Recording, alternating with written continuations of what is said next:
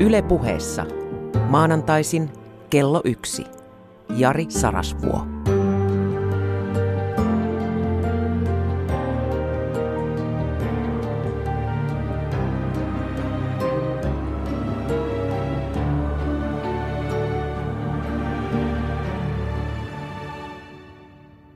Minua kutsutaan toivottavasti Jariksi. Muitakin nimiä on käytössä, mutta jos saisin olla sulle Jari. Tämän lisäksi niin nyt on käynyt niin, että sinä olet mun kaveri. Mistä semmoisen muuten edes tietää? No ei sitä mistään tiedä, mutta arvaan, että näin on, koska niin äärimmäisen harva nykyisin kostaa mulle siitä, että mä puhun täällä raadiossa paatoksella asioista, josta mä en aina ihan oikeasti ymmärrä tai osaa elää niiden mukaisesti. Et kun nykyisin saa palautetta, niin se on luonteelta ystävällistä ja keskustelevaa ja sivistävää. Siitä mä tämän päättelen. Kavereille ollaan kato sille armollisia ja kilttejä, että ei niitä kurmooteta edes tilanteessa, jossa pyrkimys ylittää pätevyyden. niin kuin mun kaltaiselle ihmisille. En mä mitään pahaa, etkä sinäkään. Eikä ole mahtavaa. Elämästä tulee parempaa teltavaa. Hei, aikaa sitten, joskus muinaisessa menneisyydessä, niin mulla oli elämässäni ihminen, joka oli tällainen mustanvyön mulkku. Siis oikein aluehallintoviraston sertifioima Arslo. Siihen aikaan muuten ei ollut aluehallintovirastoa, mutta se oli kuitenkin sertifioitu. Valan tehnyt urea Kevalossa. Niin kuin näistä luonnehdinnoista paljastuu, niin mä taisin vähän pelätäkin häntä. Silloin muuten, kun luonnehtii ihmistä ja kuvailee tältä vaan, mikä hän on, eikä vaivaudu kertomaan, mitä hän on ehkä tehnyt, niin silloin usein se moite on kyllä lausujan päässä, niin kuin tässäkin tapauksessa. Yhtä kaikki, niin hän oli ehkä vähän vaikea, haastava ja mulla ei ainakaan silloin ollut kykyjä hän, hänen niin kuin, kipuiluaan kestää, saati sitten käsitellä. Ja nyt on käynyt niin, että vuosikymmenten karttamisen jälkeen niin hän on ilmaantunut takaisin ainakin mun elämän periferiaan. Me olemme harvakseltaan säännöllisen epäsäännöllisesti tekemisissä. Ja hän tuottaa nykyisin ihan erilaisia tunteita minussa ja muissa ihmisissä, joita hänen elämänsä koskettaa, kuin silloin joskus muinaisuudessa. Ja tämä on musta kiinnostavaa. Mä kysyin noin kuukausi sitten, että mitä on tapahtunut. Koska hän ei ole enää niin riitaisa. Hän nykyisin osaa olla eri mieltä ilman, että hän on riitaisa. Niin hän sanoi, että ensin pitkä selitys semmoisesta kriisistä, joka uhkasi kaikkea olemassaoloa. Ja sitten hän sanoi näin, että ensin onnistuin lopettamaan pahan puhumisen elävistä ihmisistä. Hän teki itselleen tämmöisen ö, monta vuotta kestäneen eräänlaisen koulutusohjelman, että hän ei puhu pahaa ihmisistä. Ei läsnä olevista eikä poissa olevista. Hän sanoi, että hän rajasi itselleen semmoisen oikeuden, että kuolleista, kuolleista saa puhua entiseen tyyliin, mutta elävistä ihmisistä ei puhuta pahaa. Tämä on pikkasen omalaatuinen idea, mutta viehättää jostain syystä. Hän sanoi, että se vapautti niin paljon energiaa, että nykyisin hän opettelee olemaan tuomitsematta. Ja kun haluaa vain hyvää ihmisille ja yrittää ymmärtää myötätuntoisesti, miksi jotkut asiat ovat kenties lievästi häiritseviä toisessa ihmisessä, niin kaikki alkaa muuttua. Kiinnostava konsepti. Itse en ehkä ihan vielä ole tuolla, mutta sen verran hyvä idea, että päätin lähteä samalle matkalle. Toivottavasti pysyy mielessä mahdollisimman pitkään. No niin. Sellainenkin aika on ollut, että runsas lihaisuus on ollut merkki Jumalan suosiosta ja kaikenlaisesta etevämmyydestä ja ylivertaisuudesta. Se, että olit huomattavan lihava. Että hypertrofia oli tehnyt työtään Niin että, no, oli syntynyt niin tilavuutta kuin massaa. Ja jos katsoo sen ajan kuvataidetta, niin oli helppo nähdä, että suoranainen lihavuus on ollut seksuaalisesti kiihottava symboli, joka on viitannut näihin etuoikeuksiin. Ja sitten vastaavasti laihuus oli silloin ruma. Ja ikävä kyllä, ja erityisesti naisille se laihuus tarkoitti heidän haluttavuutensa vähäisyyttä. Saatto liittyä oletukseen hedelmällisyydestä. Ja sitten ajateltiin, että tämä ihmisen olemuksen, että lihavat on siunattuja ja laihat on kirottuja, niin varsinkin köyhien tapauksessa se äh, laihuus ja tietynlainen pienuus, siis se, että saa niin vähän kaloreita, että ei minä pysy enää liikkeessä tai edes elossa, niin ajateltiin, että se on, se on merkki köyhien ansaitsemasta kohtalosta. Ajatus on hurja, mutta ihmiset silloin ja edelleen saattavat ajatella, että ihmisen kokema puute on jonkinnäköinen oikeudenmukaisuuden merkki, todiste jostain karmisesta velasta, joka on tullut hänen kohdallaan maksuun. Aika jännää. Olemme siis eläneet aikaa, jolloin tämä hyperfagia. Tiedätkö semmoisen sanan kuin hyperfagia? Se on ylensyönti, siis pakonomainen tarve syödä liikaa. Niin se oli todiste ihmisen paremmuudesta verrattuna näihin, joilla on kataboliaa ja kudoskatoa ja nälkiintyneisyyttä ja niin poispäin. Ja nyt niin kuin arvaat, niin tämähän on kääntynyt.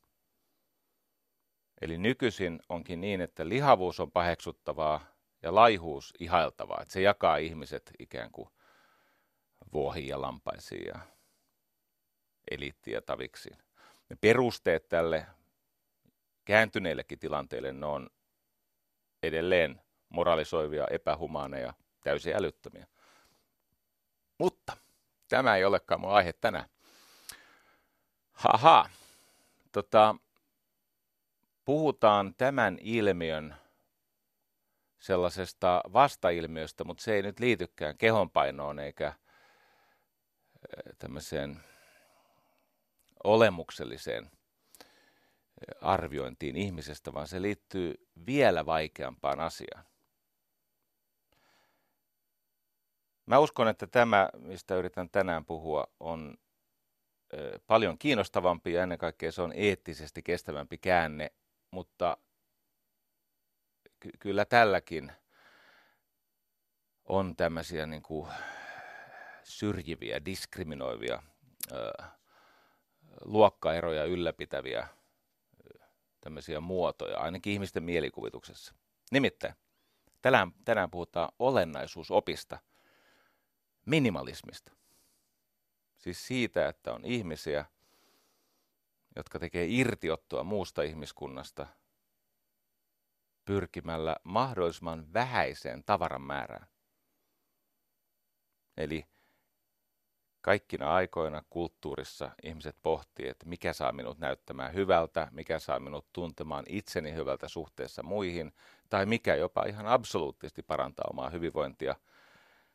Ja nyt kun me elämme tällaisessa järjettömässä, pornograafisessa materian runsaudessa ja rihkaman niin kuin ympäröimänä, niin nämä uuden ajan jo siis selvästi käynnistyneen, mutta erityisesti tulevan ajan rikas. Hän omistaa enää 79 eri tavaraa, esine tätä asiaa. Se rajakulma minimalismille on sata tavaraa tai asiaa tai esinettä. Sitten jos on sata tai vähemmän esinettä, jonka sä omistat, tai tämmöistä tavaraa, asiaa, materiaalista juttua, niin sit sä oot niin minimalisti. Tämä on tosi kiinnostava. Tähän muuten ei liity samanlaista kuvottavaa moralismia kuin tähän ihmisen kehokuvajuttuun. Mutta totta kai me käydään nyt läpi sellaisia juttuja, jotka joissakin ihmisissä herättää kaipuuta ja ihailua ja joissakin ihmisissä vastaavasti katkeruutta ja kaunaa, koska kokee, että on toikin nyt yksi vittuulun muoto. Mutta se menee siis näin on jo nyt nähtävissä sellainen elämäntyyli, jossa tietyt ihmiset monesta eri syystä, jota tässä lähetyksessä käydään läpi, pyrkivät keventämään tasettaan. Siis tätä oman elämänsä tasetta, johon liittyy omistuksia ja mahdollisuuksia. Ne, ne pyrkii siis tekemään tätä elämänimistä matkaa mahdollisimman vähäisellä tavaramäärällä. Ja kun mä tähän aiheeseen tutustuin, niin törmäsin yhteen tyyppiin, jolla on vain 51 esinettä. Sitten oli semmoinen, jolla oli 79. Ja sitten Suomessakin on sellaisia, jolla on sata tai vähemmän. Kaiken muun, siis sen mitä hän ei omista, ne hän lainaa, vuokraa, kierrättää, vaihtokauppaa. Tai on ilman, pidättäytyy. Toteaa vaan, että hei, mä en tarvitse tota. Itse asiassa elämä on täydempää ja rikkaampaa ja runsaampaa ilman tuota tavaraa. Eli tällainen ihminen, joka on essentialisti, eli tämmöinen olennaisuusopin kannattaja tai minimalisti, niin hän karsii, keventää, kieltäytyy, konmarittaa, konmarittaa. Eikö niin, se, on, se konmari on yksi osa tätä ilmiötä. Toki siinä on enemmän painotus siinä järjestämisessä, mutta kyllä sielläkin on alla se tavaran pois heittäminen.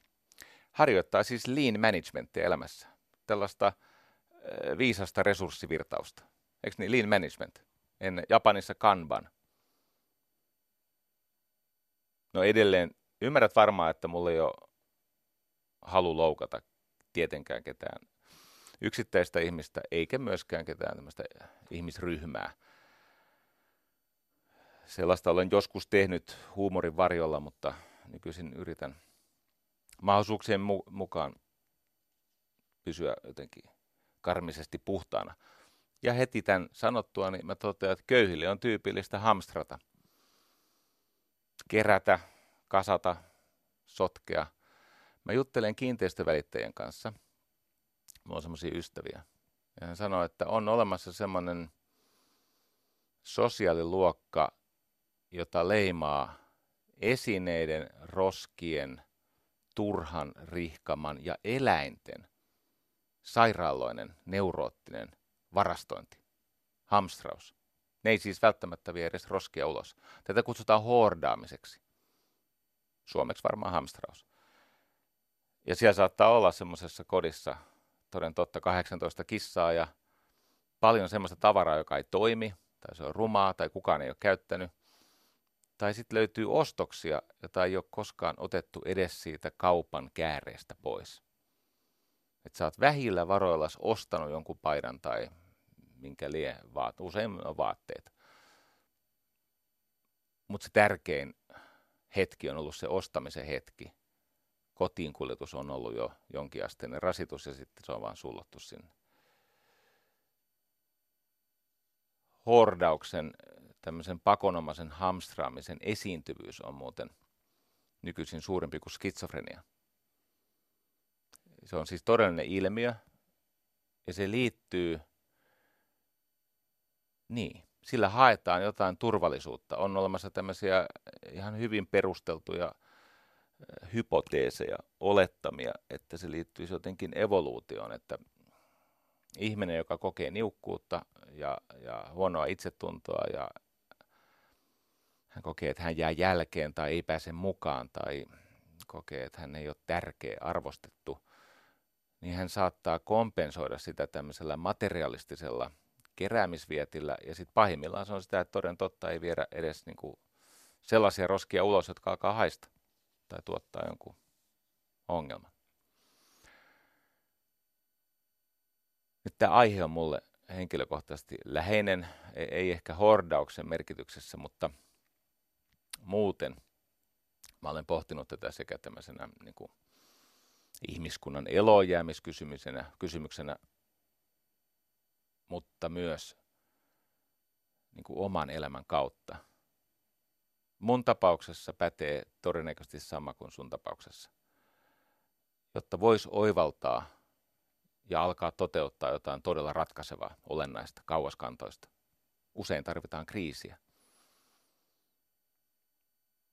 No, tämän on varmaan jokainen huomannut, jos on jutellut jonkun semmoisen kanssa, joka on löytänyt yllättävän mahdollisuuden vaikka siitä, että on saanut potkut jostain työstämistä ja koskaan pitänyt. Tai avioero päättyy riitaisasti, jopa traumatisoivasti, mutta kun sen hylkäämiskriisin ja trauman on läpikäynyt, niin huomaa, että tämä elämä sisältää enemmän mahdollisuuksia kuin mitä se avioero edusti menetyksiä. Ja sitten on ihmisiä, sekä syövästä selvinneitä että syöpään kuolevia, jotka kokee, että tämä toi silti jotain arvokasta elämään, vaikka se syöpä minut ehkä viekin. Mitä mä yritän niin kertoa? Mä oon pohtinut itsessäni ja niin monessa muussa tämmöistä ajatusta, että minkä takia täytyy yrittää niin paljon tai pakottaa niin paljon tai yrittää ansaita, suorastaan kerjätä rakkautta. Ja Paavilaisen Jyri, joka on tässä tämän monologisarjan tuotantotiimissä, niin hän kerran mainitsi siitä mun tyylistä, kun hän on tietenkin nähnyt paljon mua valmentamassa ja tekemässä erilaisia aamulenkkejä ja monologeja, niin hän sanoi, että niitä toi ajatus, että vain liikaa on tarpeeksi, joka on tietenkin typeryyttä ja tuhoaa jo luotua arvoa, niin se pyrkimys runsauteen ja ylitsevuotavaisuuteen, sehän ponnistaa sisäisestä arvottomuuden kokemuksesta, itse hyväksynnän rajoitteista. Että ei ole itse hyväksyntää, tämmöistä niin kuin itseensä kohdistuvaa lempeätä rakkauden värittämää hyväksyntää. Ja sen takia pitää olla enemmän. Ja pitää yrittää enemmän, pitää sulloa kaikki niin, että ei mennä tukahtua. Mä ajattelin kuvata tätä ongelmaa laajassa äh, skaalassa ensin. Mulla on siihen hyvä lähde tai joukkolähteitä ja sitten esitän lopuksi elegantin ratkaisun, tämän essentialismin, olennaisuusopin. Laura von Dern, Dernut Lipski, Laura von Dernut Lipski on julkaissut kirjan The Age of Overwhelm. Overwhelm. Se on mielenkiintoinen sana. Mitä tarkoittaa overwhelm? Se on siis tällaista murskaavaa ylivuotoa. Siis se on sellaista päälle hyökyvää ää, vaikuttamista tai ärsyketulvaa, että se ottaa valtaansa. Se, se ikään kuin syrjäyttää kaiken muun, overwhelm. Se hukuttaa. Et jos googlaat overwhelm, niin sieltä löytyy sitä eniten käytössä olevasta sanakirjasta, sieltä löytyy 14 määritelmää. Siis huput, hukuttaa, upottaa, ottaa valtaansa, murskata, musertaa, tämmöisiä kukistaa. Että tämä Laura ensin pohtii sitä, että, että mitä tämä on tämä musertava tulva tai ylirunsaus, siis tukehduttava ylirunsaus. Mikä saa, miten laaja on tämä henkilökohtainen hukkumiskokemus? Forbes-lehti teki 3000 ihmisen otoksella kysymyksen hyväosaisilta. Siis niiltä, joilla on resursseja järjestää elämänsä ja saa vähän itse päättää, mitä työtä tekee ja on, on paljon kaiken näköisiä etuuksia. Niin tästä porukasta 14 prosenttia kokee, että tämä musertava ärsyke ja vaatimustulva vie kaiken hapen. Ja vastaavasti musertava ärsyke ja vaatimustulva, se laukaisee, kuunnelkaa tätä, depression. Ja tämä syndrooma eli oireyhtymä on nykyisin johtava syy sairauteen, vaurioitumiseen, siis eräänlaiseen vammautumiseen ja toimintakyvyttömyyteen maailmassa. Ja lähde WHO 2017. Me siis tukehdumme paskoamme. Me tukehdumme siihen, että niitä mahdollisuuksia ja vaatimuksia ja odotuksia ja sitä materiaa ja erilaisia mielenrauhaa syöviä ärsykkeitä, mutta myös pelonaiheita. Nuorten kohdalla tämä on erityisen paha. Tämmöinen Benoit Denitzer Lewis referoi tutkimusta, josta en edes sinun vuoksesi viitsinyt tehdä niin huolellisia muistiinpanoja, että osaisin nyt sanoa sen tutkimuksen, mutta kyllä tälle lähde löytyy. Yhtä kaikki väite kuuluu näin, tai tutkimuslöydös kuuluu näin. Itse tuhoisten nuorten sairaala-apua edellyttävät hoitointerventiot, ne kaksinkertaistui kymmenessä vuodessa. Et joku voi sanoa, että masennus on yleistynyt sen takia, että ihmiset tunnistaa masennuksen paremmin. Joo, mutta tässä on kysymys siitä, että joku on vetänyt pillereitä niin paljon, että se viedään vatsahuhtelun sairaalaan. Se on eri asia. Se ei enää ole tämmöistä niin kuin medikalisoitumista tai tällaista, että minusta tuntuu, että en jaksa, vaan se ihminen viedään siis maskikasvoilla, piipaa autolla, paareilla, lepositeissa mahdollisimman nopeasti sairaalaan. Se on kaksinkertaistunut kymmenes vuodessa. Ja kun on kyselty yliopistoissa, jossa on niin ikään näitä etuoikeutettuja nuoria, niin viidessä vuodessa, siis vain viidessä vuodessa, ylitsevuotava ahdistus, kasvu plus 24 prosenttia. Ja tämä on vuosina 2011-2015. Eli aikaisemmin puolet opiskelijoista sanoi, että he ei kestä tätä vaatimusten, odotusten, stressin, tätä overwhelm-painetta. Ja nyt se luku on 62. Sitten kun on kyselty työpaikoilta, niin ihmiset hyvin tyypillisesti sanoo, että ne kokee, että se työ, mitä mä teen, on niin turhaa ja se on niin sortavaa, että joka päivä täytyy tappaa osa itsestä, että selviäisi päivästä töissä ja kotona. Eikö rajua? Siis tilanteessa, jossa mahdollisuus hyvinvointiin on parempi kuin koskaan ikinä historiassa. Siis mahdollisuus selvitä syövästä ja mahdollisuus torjua sydäninfarkti tai aivoinfarkti tai varhainen dementia tai mahdollisuus tulla toimeen tekemällä mitä tahansa kummallista, koska nykyisin lähes kaikelle poikkeukselliselle taidolle löytyy lopulta yleisö. Kiitos YouTuben. Et, et, ihan oikeasti syntyy ihmisiä ilman sormia, ja niistä tulee konserttipianisteja. Niille ei edelläänkään ole sormia, niillä on vain ne rystyset. Mutta ympäri maailmaa he lentää he, he, he saa omaa lähtötasonsa nähden käsittämättömiä konsertointipalkkioita, koska he ovat opetelleet soittamaan rystysillään. Ja näitä on, Suomessakin kävi tämmöinen, Nordic Business Forumissa. Tämä tunne hukkumisesta ja tämmöistä musertavasta, kaiken vallan vievästä – ylivuodosta, se menee kaikkien pyhimpiinkin osiin ihmisten arkea. Gottman, ei Gotham, vaan Gottman, kuunnelkaa tarkkaan nyt, Gottman instituutti, 67 prosenttia pariskunnista sanoo, että suhde siihen puolisoon heikkenee kohtalokkaasti tai katastrofaalisesti niiden ensimmäisen kolmen vuoden aikana, kun vauva tulee tähän maailmaan. 67. Okei, se on totta, että enää ei voi harrastaa omaan tahtiin tai että voi olla, että intimiteetti muuttaa luonnetta ja on univelkaa ja kaikkea tätä. Mutta mieti nyt, vauva. Sehän on monille se toiveiden korkein täyttymys. Ja nyt kun katsoo, on olemassa tämmöinen niin kuin blogisfäärin muoto, missä nuoret äidit kertoo, millaista shaissea – se vauvaperheelämä on?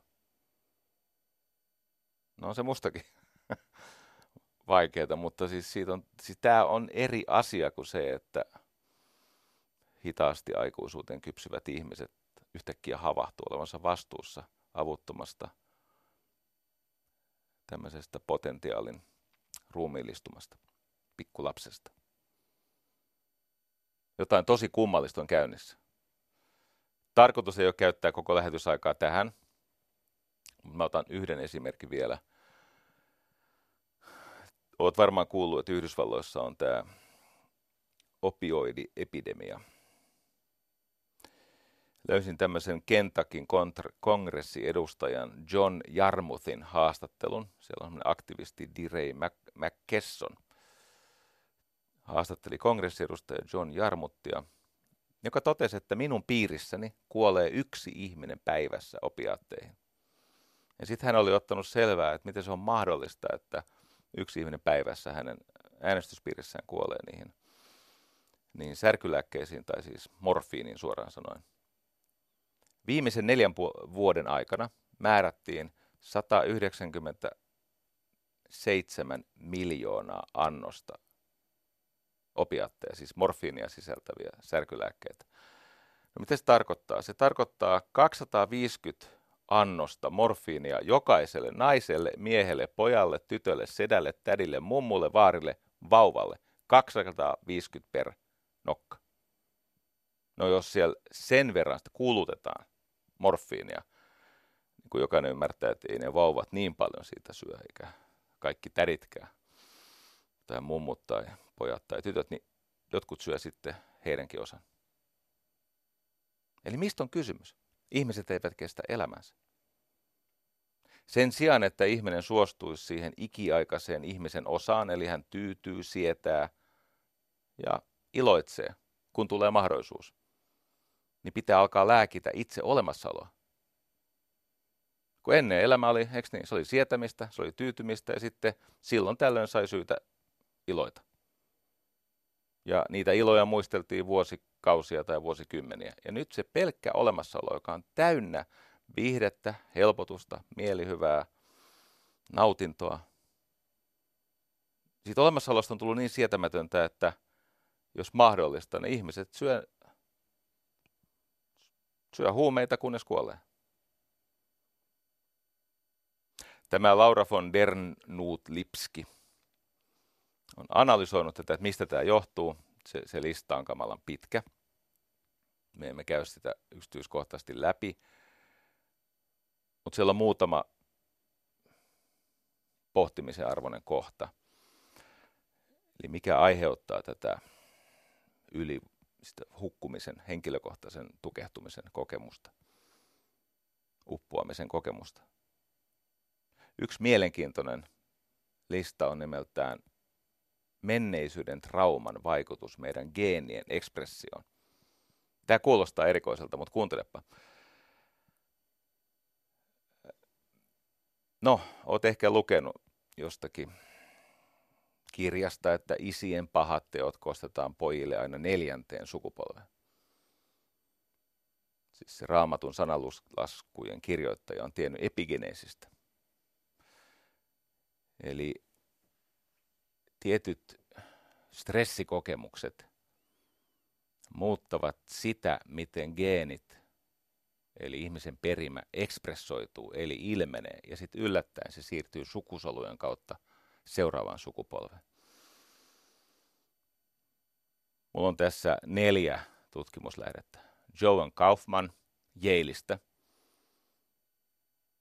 otti äideltä, jotka oli stressaantuneita, ja sitten äideltä, jotka kokivat, että ei ole erityistä stressiä. Eli hyväosaisilta äideltä ja huono-osaisilta äideltä sylkikokeita – ja sitten paljastuu, että se äidin kokema stressi myös ennen hedelmöittymistä, siis ennen kuin hän on tullut raskaaksi, myöhemmin kaventaa lapsen, koska on otettu sitten myöskin sylkinäytteitä, eli on mitattu näitä stressihormoneja, erityisesti kortisolia, myös lapsen, ja huomatkaa, tämä on tämä äidin traumatisoiva stressi on koettu ennen hedelmöittymistä. Mutta lapsen syljestä, kun mitataan näitä stressihormoneja, niin havaitaan, että se lapsen kyky käsitellä stressiä pahimmillaan säilyy niin kuin alamittaisena tai vaurioituneena, anomaalisena läpi elämän. Ei kaikissa tapauksissa, mutta joissakin. Toinen, Seth Pollack, Wisconsinin yliopistossa, toteaa, että tämä ylisukupolvinen stressi aiheuttaa semmoisen kehossa tällaisen tota, säätelyjärjestelmän häiriön, että tavallaan on jarrut irti koko aika. Et kun terveys on suhde stressiin ja se tavallaan stressireaktio on päällä koko aika, niin ihminen ei palaudu. Ja tämän takia jo keski-ikäisillä ihmisillä havaitaan, että aivot kutistuu, ne siis surkastuu nopeasti, kun eletään A, henkilökohtaisessa stressissä, ja sitten jos ollaan jatkumo tätä ylisukupolvista stressiä. Nyt jos mietit vaikka Suomea, niin tästä kun ruvetaan laskemaan sukupolvia taakse, eli otetaan ne suuret ikäluokat, he ovat siis sodan ajan ihmisten lapsia ja heitä kohtasi tämä maalta muutto, siis kaupunkimuutto. se on ollut stressaavaa. Juuret on katkennut. No sitten on se sota. Sitä ennen edeltävä sukupolvi on, eikö niin, tämä sisällissota, miksi sä haluat sitä kutsuakin. En halua lisätä sun stressiä antamaan sille muuta nimiä kuin sisällissota, se on kai kiistatonta. No sitä ennen oli sortovuodet, sitä ennen oli länsimaiden viimeinen nälähätä 1867-68, sitä ennen oli yksi Euroopan historian pahimpia nälähätiä 1820. Eli meillä on yli sukupolvista tämmöistä epigeneettisesti väkevöityvää stressiä.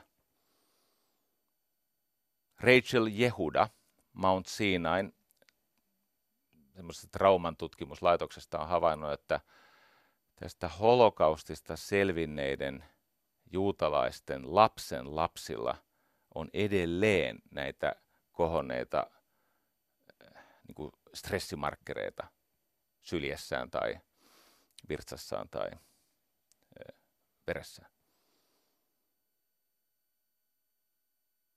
Tämän verran haluan helpottaa sun oloa. Otetaan päinvastainen esimerkki. Psykologi Pohjois-Kalifornian yliopistosta Barbara Fredrickson pohti, että hei, voiko tämä epigeneesi vaikuttaa myös myönteiseen suuntaan? Eli jos tavoittaa elämässään eudaimonian, muistatko mä oon puhunut sulle eudaimoniasta? Hyvähenkisyydestä.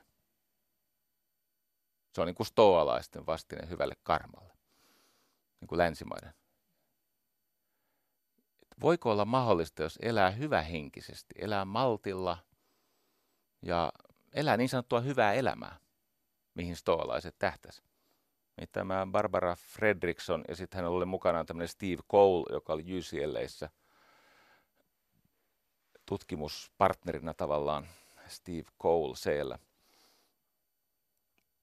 Ai niin, että mikä se eudaaminen on. Mä voin vielä sanoa, siis eu on hyvä, niin kuin sana vaikka eutanasia, hyvä kuolema.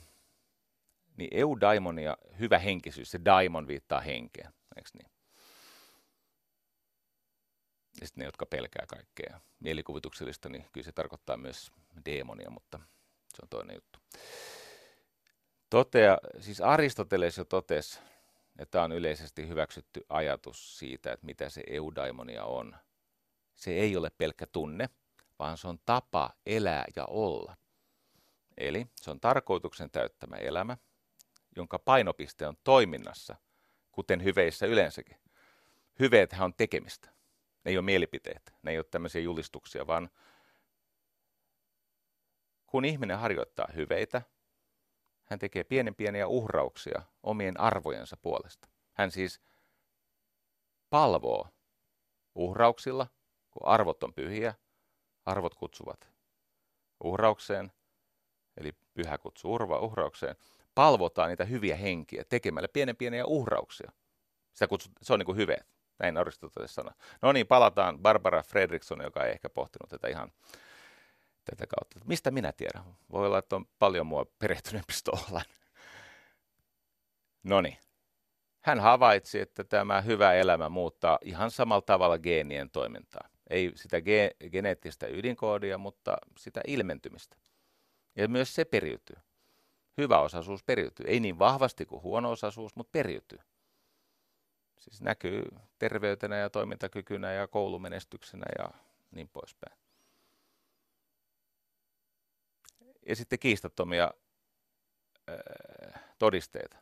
Tulehdusarvot pienempiä, yhtä tai kahta sukupolvea myöhemmin, vähemmän, siis va- vahvempi tämmöinen antivirallinen toiminta kehossa, eli, eli terveempi immuunivaste, puolustusjärjestelmä, mutta vähemmän tulehdusta.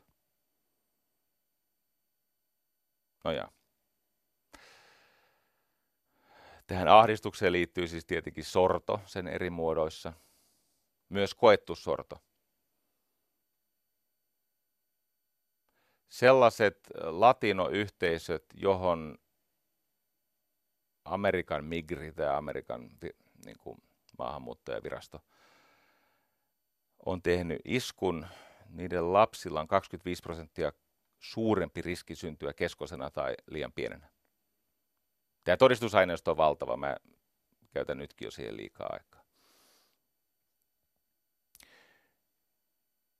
aivan selväksi on käynyt, että esimerkiksi älypuhelin varsinkin lapsilla aiheuttaa tätä kaoottista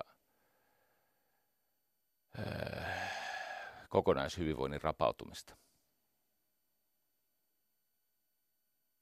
Tässäkin monologisarjassa jo kertaalleen, taitaa olla kolmas kerta, kun mainitaan äh, Jean Twenge, Twenge, on aika hiljattain julkaissut tästä älypuhelimien vaikutuksesta nuoriin. Se on tosi dramaattista luettava, mitä se tekee. Se aiheuttaa siis historian pahimman mielenterveysepidemian. No sitten on tietenkin kaikki ne asiat, jotka stressaa yksinäisyydessä, perheessä, yhteisössä. Nykyisiä ihmiset stressaantuu siitä, että pitäisi osallistua talkoisiin. Sitten jos et sä osallistu, niin sä et uskalla mennä ulos. Mieti nyt. sä, sä kirroat niitä talkopäiviä, kun pitäisi jaksaa haravoida tunti.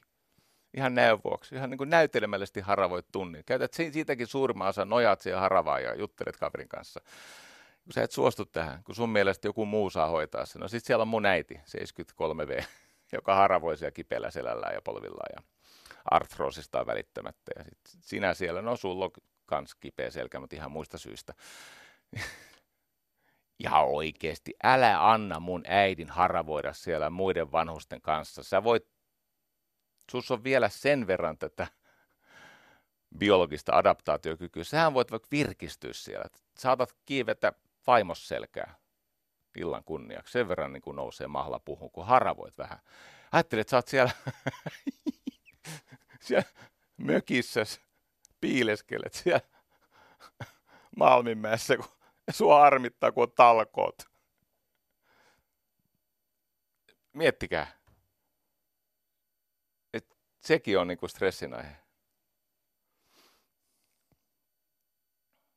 Joo. Me, on mulla asiakin, mutta tota, me, me, meillä oli tämmöinen paskareissu juoksu. Mä ehkä joskus kerron enemmän, se on mehukas tarina, mutta vaimoni Virpi, hän on tarpeeksi saanut kilpailla eläessään, niin hän oli sitten yksin seiso siellä tuulessa ja tuiveruksessa. Hän oli saanut,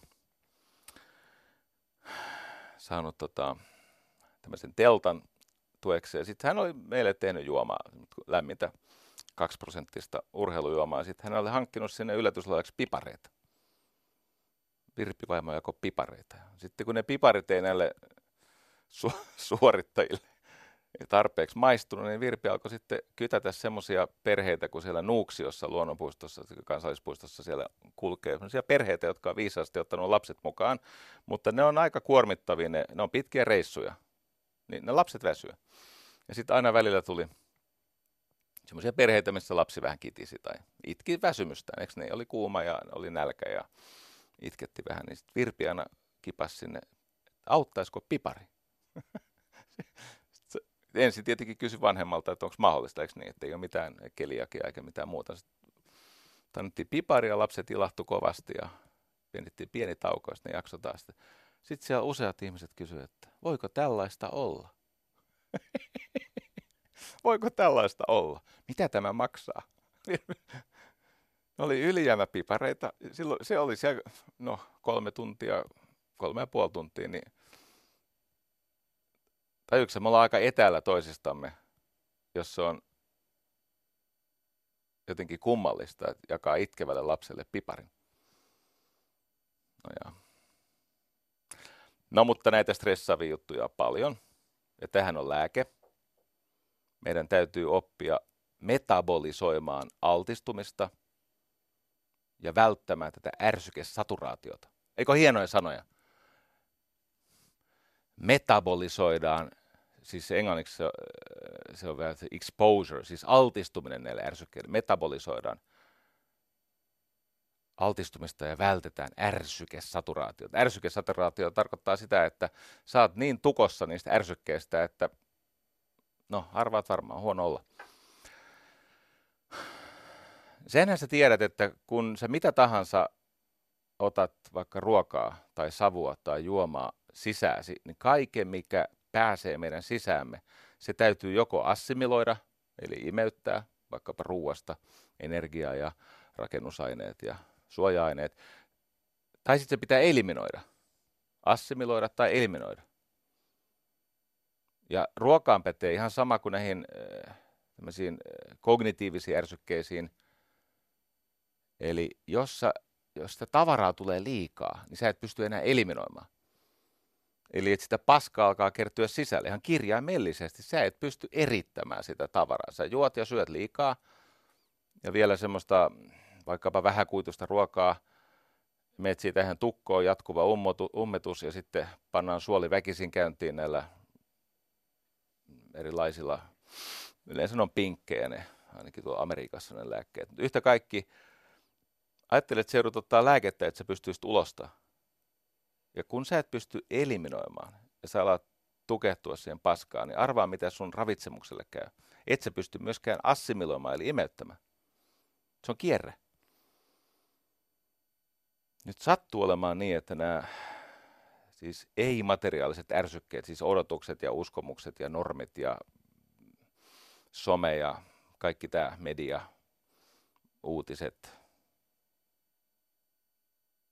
Myös siinä pätee, että se mille sä altistut, sä tarvitset kataboliaa, eli sitä, niin kuin, että sä ohitat, niin kuin purat sen. Ja sitten sä tarvitset anaboliaa, että sä opit jotain, sä rakennat niin kuin merkityksiä ja tunnetta tarkoituksesta ja uutta osaamista ja niin poispäin. Mutta aivan samalla tavalla kuin ravinnossa, ruuassa ja juomassa, niin myös tässä meihin kohdistuvassa ärsyketulvassa me joko rakennamme siitä jotain hyödyllistä ja elämämme kuuluvaa, tai sitten me pystymme hajottamaan sen.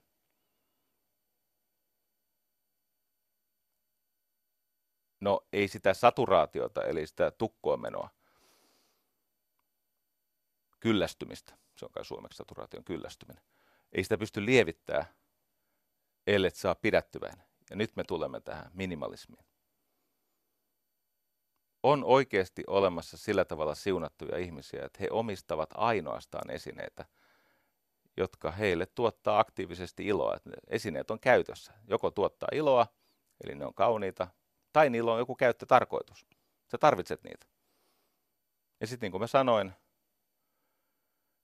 niin kaiken muu, muun, mitä katsot, että kaipaat joko ilon tai jonkun käytön vuoksi, niin lainaat, vuokraat. Ja sitten ymmärrät, että siitä huolimatta on asioita. Että oishan se kiva, mutta itse asiassa ei. Pidättäydyt. Pidättäytymisessä on sitten kysymys yhdynnästä tai urheilusta tai ihan mistä tahansa itseilmaisun muodosta, niin pidättäytymisessä on sellainen vaikutus, että se vivuttaa niitä muita kokemuksia. Eikö niin, että se sauna olut maistuu lenkin jälkeen paljon, paljon, paljon paremmalta kuin ilman lenkkiä. Siinä on joku taika. Eli pitäisi oppia vapauttamaan omasta taseesta, siis tästä henkilökohtaisesta varannosta, aikaa, energiaa, aloitteellisuutta, uteliaisuutta, luovuutta, myös ihmissuhteita. Siellä on sellaisia ihmissuhteita, jotka on tosiasiassa velkasuhteita tai ne on tämmöisiä rasitteita – ja sitten on ihmissuhteita, mitä sun pitäisi hoitaa ehkä paremmin, mutta sä et pysty hoitaa paremmin, kun sä oot niin tukossa semmoisista ihmisistä, jotka eivät ehkä kuulu enää sun elämään. Eli se taseesta pitäisi vapauttaa oppimista, osaamista, ja tästä seuraa ihmeitä.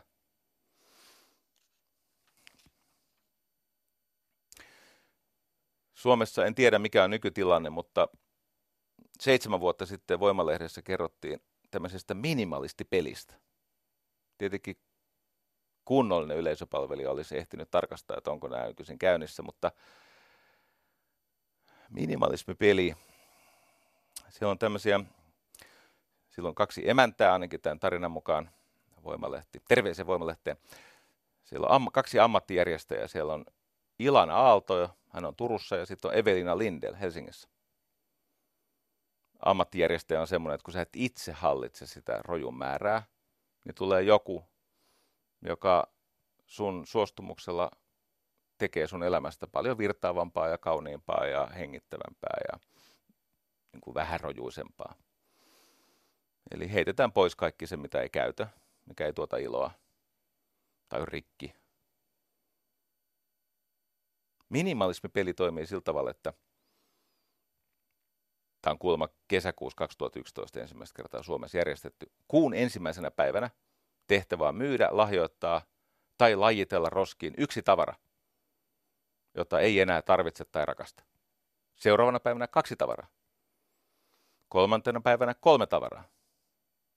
Tämä kuulostaa vaimoltani.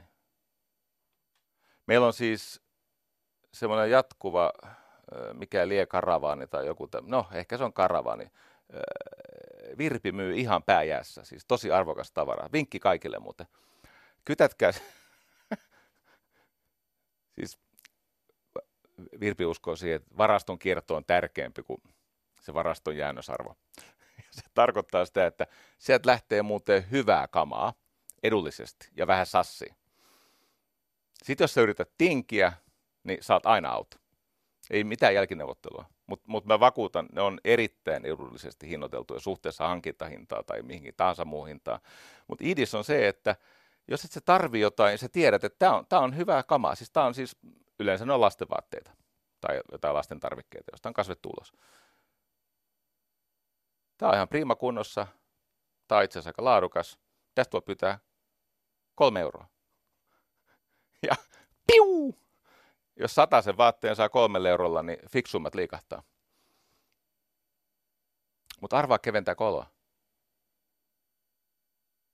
Se juhli aina, se tuuletta, kun se nyt tuli viisi euroa. Se myi siis laatikollisen design-vaatteita. Viisi euroa.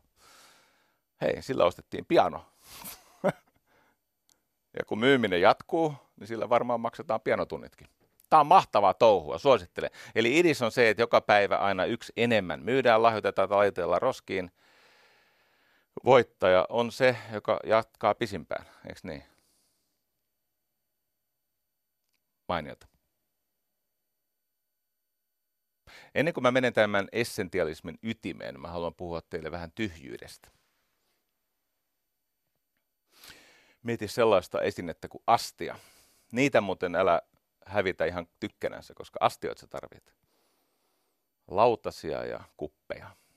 Astiahan on sellainen esine, jonka merkitys syntyy sen rajojen, siis laitojen ja pohjan synnyttämästä tyhjästä tilasta. Eikö niin?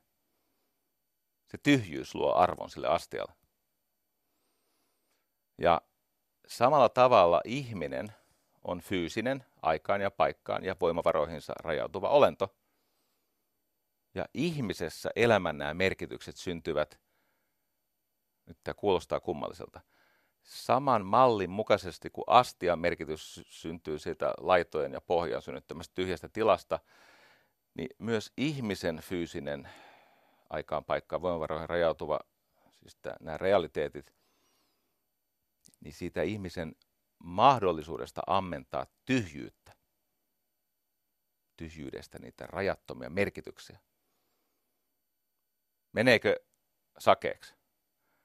Ku, kuulostiko vähän esoteeriselta? Ei kun oikeasti on näin. Se, mikä ihmisessä on ihmeellisintä, niin hän voi ymmärtää asioita, joita hänelle ei ole opetettu. Hän voi myös tehdä asioita, joita häneltä ei vaadita tai jota hänelle ei ole neuvottu. Ja se perustuu siihen, että sä et takerru mihinkään, et tavaraan, et tunteisiin. Otetaan esimerkki. Oletetaan, että sä meditoit omalla tavallaan, mikä se onkaan. Saunassa tai kävelyllä tai istut, tarkkailet hengitystä tai mitä teetkin. Siis ne ihmiset, jotka ei meditoi, kuvittelee ihan mahdottomia tästä meditaation kynnyksestä. Koska meditaatio on vain läsnäoloa, jossa sä opit tarkkailemaan sitä mekastavaa mieltä, sitä mieli tuottaa tätä möykkää. Ja joskus se meditaatio on sitä, että seuraa mikä, mikä, mitä kaikkea siellä mielen liukuhiinalla – mennessään mäkättää ja joskus se on sitä, että keskittyy todellakin vaikka hengitykseen. Mutta nyt siis sä oot pysähtynyt, sä oot valpas, tyyni, tarkkaavainen. Ja niinhän siinä käy, että sun tietoisuuteen jostakin putkahtaa vihaa. Ja tunne kaipaa hahmoa, eikö niin? Johonkin se kohdistuu. Mikä tahansa kelpaa ja monella se tunne, olkoon se vaikka viha, niin se saattaa jopa olla oman elämän tärkein ihminen, eli oma äiti. Moni ihminen kohdistaa siis tämän hetken tämmöisiä tunnereaktioita tai impulsseja vaikkapa siihen äitiinsä. Jota hän on joko tehnyt tai jättänyt tekemättä, jota hän oli tai ei ollut, tai yhä on. Mutta se ongelma on se, että sä samaistut siihen vihaan. Sä koet, että se on minun vihaani, sä omistat sen vihan, siis se on minun äitini. Ja samalla kun samaistut siihen vihaan ja sen kohteeseen, sä myös tietenkin uhriudut. Ja tästä kiintymyksestä syntyy kärsimys.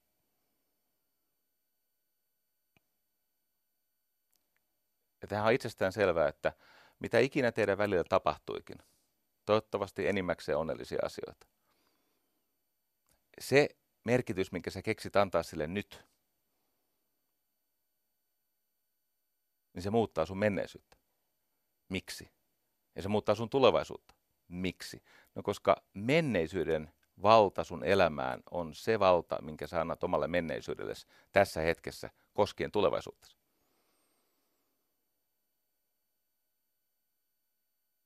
Entä jos vaan tekisit päätökset, oli mitä oli, niin se oli. Se meni jo. Ei mun tarvitse pysähtyä palvomaan sitä ja oikeuttamaan sitä ja tärkeilemään sen kanssa. Sama liittyy tähän tavaraan ja näihin velvoitteisiin. Mihin kaikkiin huutoihin mun täytyy vastata? Mille kaikille niin kuin standardeille mun täytyy kivuta? Millainen mun pitää olla, että mä kelpaisin itselleni ja muille? Se avain on tämä tyhjyys. Öö, käsiini osui tämmöinen, tässä on siis ohut kuvaus, että mitä tämmöinen meditatiivinen tietoisen läsnäolon, mitä se tekee terveydelle. Nämä on radikaalinen löydökset. Tämä on muuten täynnä tämmöisiä lähdeviitteitä. Tämä on runsas ja tutkimuksilla vahvennettu, tai siis todistettu, tuettu väittämien joukko. Taitavat meditoijat kokee, että meditaatio lieventää kipua. Mä en tiedä, miten tämä on mitattu, mutta 93 prosenttisesti, siis huomattavasti. Ja ne, jotka on vasta aloittaneet, mutta kuitenkin tavoittaneet se idea, niin 57 prosenttia tätä kivun keskimääräistä epämiellyttävyystasoa. No sitten täällä on joukko hyvin vakavia sairauksia. Fibromyalgia ja syöpä ja MS-tauti, ärtyvän suolen oireyhtymä, kroonisia alaselän kivuja. Sama asia. Et siitä voi luopua siitä kivusta. Se on erikoinen ajatus. Eikä tarkoitus ketään loukata, joka ei sitä, siis on ihan ymmärrettävää, että ihminen kiintyy myös kärsimyksensä. Se on, se on jotain, mistä täytyy jo, jo, jotkut kokee, että se on osa mun identiteettiä. No tietenkin se kehittää fyysistä kestävyyttä ja sinnikkyyttä, tunneälyä. Auttaa ihmisen vapautumaan esimerkiksi addiktioista, päihdeongelmista. Jopa siis kakkostyypin diabeteksessa on havaittu, että se auttaa verensokerin hallinnassa. Tämä lista on valtava E-, eikä tätä ole mitään syytä tässä käydä sen tarkemmin läpi. Mutta se perusajatus on se, että kun on tutkittu, että mitä seuraa siitä, että löytää lohtua ja voimaa ja luovuutta, näkemystä, toimintakykyä tyhjyydestä, niin tämä on yhteydessä siihen, että sä tylysti karsit erilaisia tehtäviä, materiaa, rooleja, purat sitoumuksia, että kun me menemme sinne areena-osuuden puolelle, mä käyn läpi yhden ihan konkreettisen mallin. Se, se on pitkä 20 kohdan malli, mutta kun siellä pystyy kelaamaan, niin kiinnostuneet varmaan sen ottaa itselleen tai jopa hankkii asiaa koskevan kirjan. Tämä on nyt niin vahvasti todistettu. Mä sain, sanoin kuvaamattomalta Johanna Kukalta jälleen ihmeellistä aineistoa. Susan Kane. Pelkästään hiljaisuus. Pelkästään hiljaisuus. Se, että sä oot jossain tilassa, missä ei ole hälyä, meteliä, eikä puhuta turhaan tai ei puhuta mitään. Laskee verenpainetta, parantaa immuunijärjestelmää, siis immuunivastetta, ää, muuttaa aivojen kemiaa niin, että syntyy uusia aivosoluja. 2013 löydettiin, että kahden tunnin hiljaisuus tuottaa näitä, tätä neuroplasiaa, siis uusia aivosoluja siellä hippokampuksessa, jossa on uuden oppiminen, muistaminen, tunnehallinta, vähentää stressiä, kortisolitasot laskee, adrenaliini, eli eikö niin, siis tämä vihaisuus laskee. Nämä on tällä vuosituhannella, 2006 Hartissa esimerkiksi tehty, kaksi minuuttia hiljaisuutta vähentää kehon jännitteitä, lihastonus laskee. Aivot vapautuu ajattelemaan uusia asioita, ne ei ole fiksautuneet johonkin. Parantaa tietenkin hormonisäätelyä ja siis jopa valtimoiden plakin tämä muodostuminen vähenee. Hiljaisuus. Se ei ole mitenkään kauhean vaativa. Se, että sä et vaan niin kuin altistu tälle häiriölle, jota tämä lähetys käsittelee, siis tälle overwhelmille. Luovuus paranee, itsetietoisuus paranee, kyky ymmärtää ympäristöä, ajattelukyky, reflektio, näkee asioita uudella tavalla. Ylipäänsä herkkyys mahdollisuuksille, tilaisuuksille, tunne virtauksesta. Unettomuus,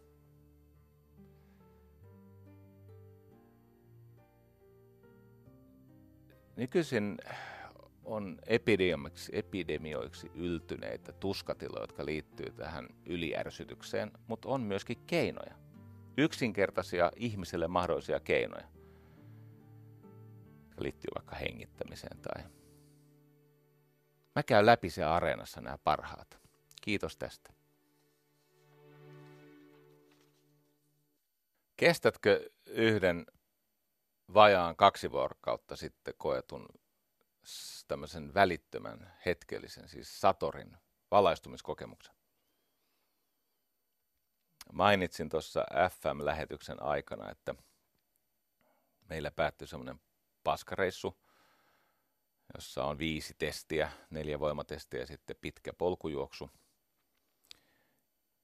Ja eri syistä, josta nyt en lähde tässä avautumaan, niin minulta jäi ne aamun voimatestit tekemättä. Mä oon kyllä siinä kunnossa, että mä pystyn siihen, mutta se varsinainen idea on tehdä ne samana päivänä. Mulla on tällä hetkellä pikkasen pula semmoisesta pysähtyneestä ää, ajasta, jossa mä voin ihan oikeasti keskittyä vaikkapa tähän lähetykseen, jota juuri nyt teen. Ja isännän oikeudella, valmentajan oikeudella, niin ajattelin, että mä jätän ne voimatestit tekemättä, vaikka osa asiakkaista siitä pettykin, jotta sitten voin osallistua siihen itse polkujuoksuun. No niin oli, että itselle osui erittäin huono päivä. Maha hölsky sillä tavalla kuvottavasti tuotti epämiellyttävää vastaliikettä. Väsytti ja hävetti. Ja sitten 15 kilometriä ennen maalia niin alkoi sattua vasempaan lonkkaan. Ensin se oli joku kramppi ja sitten mä en tiedä mitä se oli lopulta, mutta vihlo ikävästi. Niin kuin tiedetään, niin kipu väsyttää ja tekee meistä kaikista valehtelevia paskahousuja. Kipu muuttaa erilaisia päätöksiä. Ja sit siinä mä kuuntelin sitä saatanaa sisälläni. Ehdotteli kaikenlaista.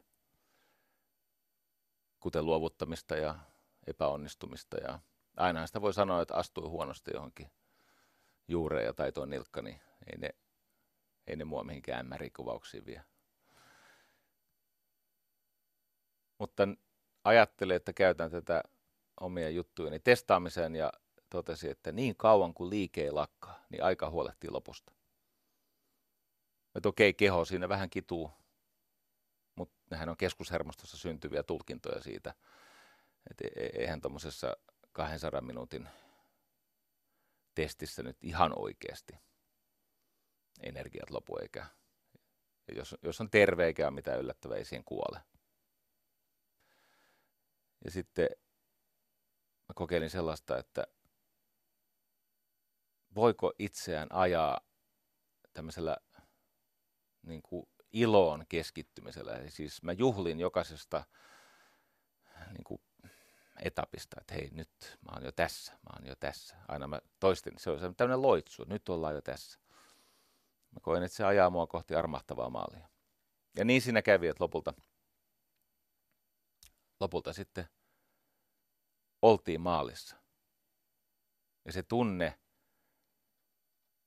että ei enää tarvitse edetä, kun ei enää olisi vähän aikaa ehkä halunnut edetä. Aika ja matka, se loppu, se autuus. Siis mitä muuta ihminen tarvitsee kuin tehdyn työn helpotusta, varsinkin jos sitä työtä on saanut tehdä semmoista ihmisten kanssa, jota itse ihailee ja kunnioittaa, joiden silmissä haluaa olla hyvä. Mun tuli semmoinen niin syvä onnen hetki, että ei ollut kiire mihinkään. Vaikka oli vähän kylmä ja mä seisoskelin siinä parkkipaikalla ja halailin ystävieni ja lausuin sitten lopulta, kun lähdin ajamaan kohti saunaa, niin lausuin päässäni sen pätkän, eikö niin? Sä tiedät, mistä tämä on. Työ riemulla palkitsee, se raatajan riemulla palkitsee ja tekijän terveydellä työ himoja huonoja hillitsee. Niin puhtaalla sydämellä. Oi rauhaa päätetyn päivätyön. Hyvät enkelit suojaavat työmiehen yön ja nuorena vankkana nousevihan taas uuteen päivähän. Vähästä tulee onnelliseksi, kun kerrankin oivaltaa sen. Sain tätä lähetystä varten käsiini sekä Johanna Kukalta että Jyri Paavilaiselta tämän Greg McKeonin kirjan Essentialism. Essentialism. Olennaisuusoppi. The Disciplined Pursuit for Less. Se on tapa ajatella tätä meitä kohdannutta runsauden raatelevaksi osoittautunutta hyökyä. No nyt kun mä sen luin, mä ajattelin, että tätä mä muuten, mä oon lähdössä kahden yön työmatkalle. Pitäisi vetää intensiivi ruotsiksi, vähän hirvittää, kun en tietääkseni osaa ruotsia sen verran, että osaisi bisnestä valmentaa ruotsiksi, mutta ehkä se pyhähenkinen sanat sitten toimittaa kriittisellä hetkellä. Kyllä siinä hyvin käy. Mutta mä otan mukaan tämän kirjan. Mä luen tämän uudestaan heti perään. Siinä on siis ajatuksena se, että kun kaikkea on liikaa, niin viisaat karsi. Ja siinä on, siinä on joukko tämmöisiä ihmisen ulottuvilla olevia mahdollisuuksia, jota omasta kokemuksesta voin suositella kaikille. Ensimmäinen on valitse. Tästä on varsin epämiellyttäviä eläinkokeita. On siis tämmöinen, mitä teki Martin Seligman ja Mayer oli toisen tutkijan nimi. Ne laittoi tämmöisen koiran semmoiseen häkkiin, jossa se koira oli valjailla sidottu sellaiseen lattiapintaan, josta se sai sähköiskuja. Yksi koira sai sähköiskuja, ei voinut tehdä mitään. Toinen koira sai sähköiskuja, mutta siinä on semmoinen vipu, jota painamalla se pystyy lopettamaan ne sähköiskut. Ja sitten se häkki oli vielä järjestetty sillä tavalla, että siinä oli semmoinen hyvin matala aita, kuvittele vaikka pöytätenniksen verkon korke- korkuista aitaa, matala aita, jonka yli tämmöinen Saksan paimenkoira pystyy vaikka askeltaa. Ja toisella puolella ei tullut sähkösokkeja. Sitten oli kolmas koiraryhmä, joka ö, ei saanut sähkösokkeja. Ja sitten ne vapautettiin valjaista. Tämä koira, joka ei ole saanut mitään sähkösokkeja, sitä ei ole traumatisoitu tällä kidutuksella, niin se vaan valitsee, että mä en tykkää näistä sähkösokeista, nämä on ikäviä nämä uh, sähköiskut. Ja se hyppää sen ping-pong-verkon korkusen aidan yli ja menee sinne, missä ei tule sähkösokkeja. Ja sitten se koira, joka ö, altistettiin sähköiskuille, mutta jolla oli tämä vipu, jolla hän voi ne pysäyttää. Tai siis koira pystyi lopettamaan sen kidutuksen siitä vivusta, niin hänellä on niin ikään tämä valinnan mahdollisuus, siis se kyky toimia niin, että tilanne paranee, niin oli aktiivinen, eli hänkin vaihtoi puolta. Mutta tämä kolmas koira, joka oli valjailla pakotettu niihin sähköiskuihin ilman mahdollisuutta paeta niistä, niin siitä oli tullut opitusti avuton. Siis on, se, on, se on ilmiö, joka on erityisen voimakas ihmisellä. Ko- koiralla se kestää kauemmin taantua opittuun avuttomuuteen, mutta ihmisellä se voi tehdä muutamassa tunnissa. Tämä koira, vaikka sille ei enää ollut valjaita, se ei vaihtanut puolta. Se jäi sinne kitumaan. No sitten näitä kokeita on tehty ihan valtavasti, on havaittu, että se stressi, mitä sä et opi valitsemalla vähentämään tai väistämään, niin se stressi lopulta tappaa, se näivettää. Ja olennaista on se, että tämä organismi, tässä tapauksessa koira, se on tehty myös rotilla ja ties vaikka millä apinoilla, se on, on tosi ikäviä ne tarinat, mutta myös opiskelijoilla. Ne saa sentään siitä rahaa ja ne pääsee sieltä pois, jos se on sietämätöntä erotuksena muista koeeläimistä. Opittu avuttomuus toimii sillä tavalla, jos sulle syntyy uskomus, että sä et voi parantaa tilaa, eli että nämä asiat, tässä tapauksessa tämä overwhelm, tämä siis kaikkialta hyökyvä, musertava, hukuttava, alleen peittävä vaatimusten ja odotusten ja toiveiden ja pelkojen ja siis kaikki tämä, minkä alle me jäämme. Jos me emme usko, että me voimme siihen vaikuttaa, me emme edes yritä. Me vaan lusimme, kunnes ennenaikaisesti kuolemme. Tai pakenemme päihteisiin tai semmoiseen viihteeseen, joka lisää masennusta ja niin poispäin.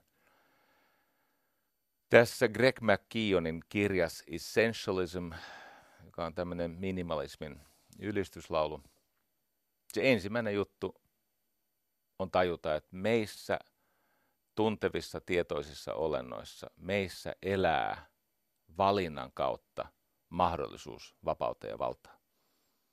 Se täytyy vain uskoa siihen valintaan. Ne, joilta sitä opitun avuttomuuden neuroosia ei ole synnytetty,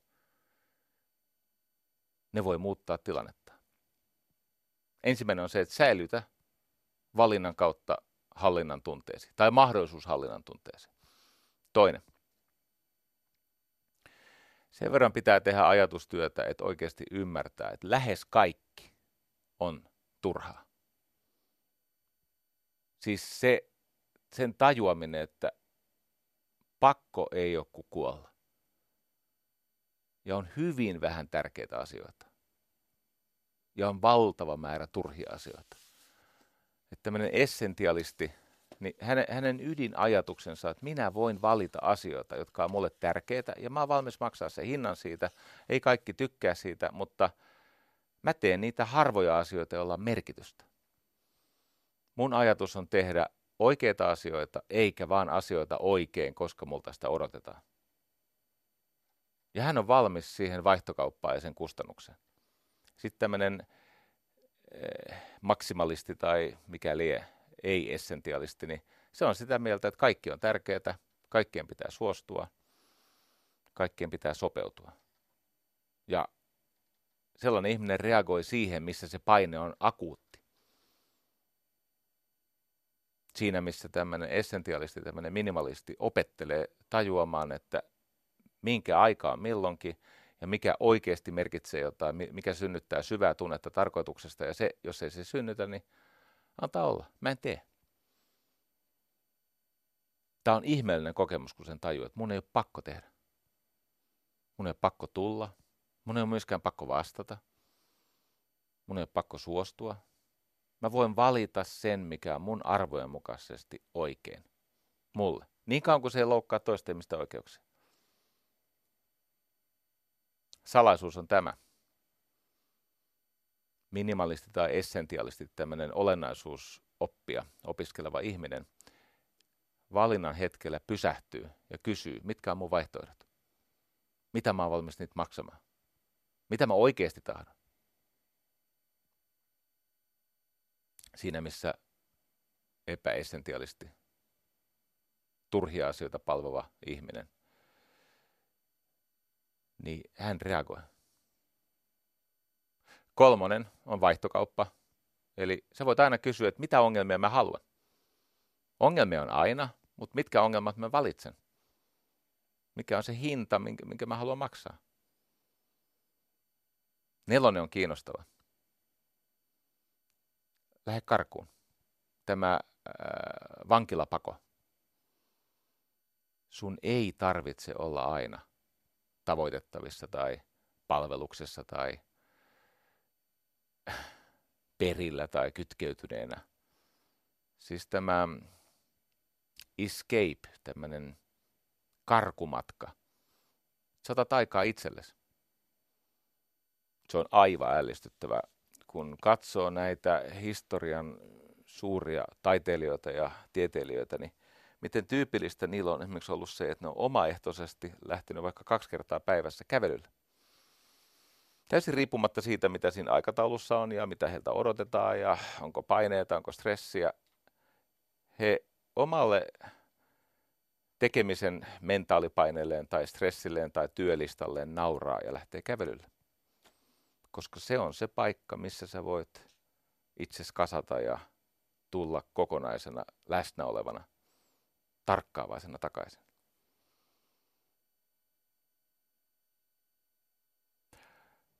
Mä oon vuosia vuosia kehottanut mun työntekijöitä laittaa valetapaamisia kalenteriin.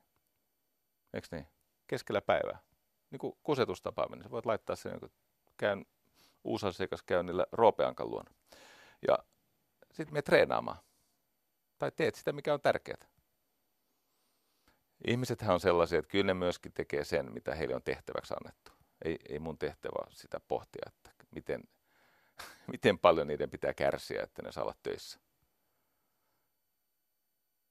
Seuraava. Eli viides. Opettele katsomaan. Eli se tarkoittaa sitä, että kussakin tilanteessa – täytyy oppia näkemään, mikä on nyt mahdollista ja tärkeää. Tässä Greg McKeonin kirjassa Essentialism, siellä kuvataan yhtä semmoista amerikkalaisen jalkapallon valmentajaa, jolla on luokkaa historian pisin voittoputki. Siis ihan käsittämätön voittoputki. No, siis muista oikein, niin se oli tyyli 417 ottelua tai jotain, mutta se oli ihan niin kuin pöyristyttävä. Sitten sit kysyttiin, että miten tämä on mahdollista. Hän sitten vastasi, että we win. Me voitamme. Ja tietenkään urheilutoimittaja ei tällaista ymmärrä. Mutta joku oli sitten kysynyt jälkikäteen, että mitä sä tarkoitat, että me voitamme?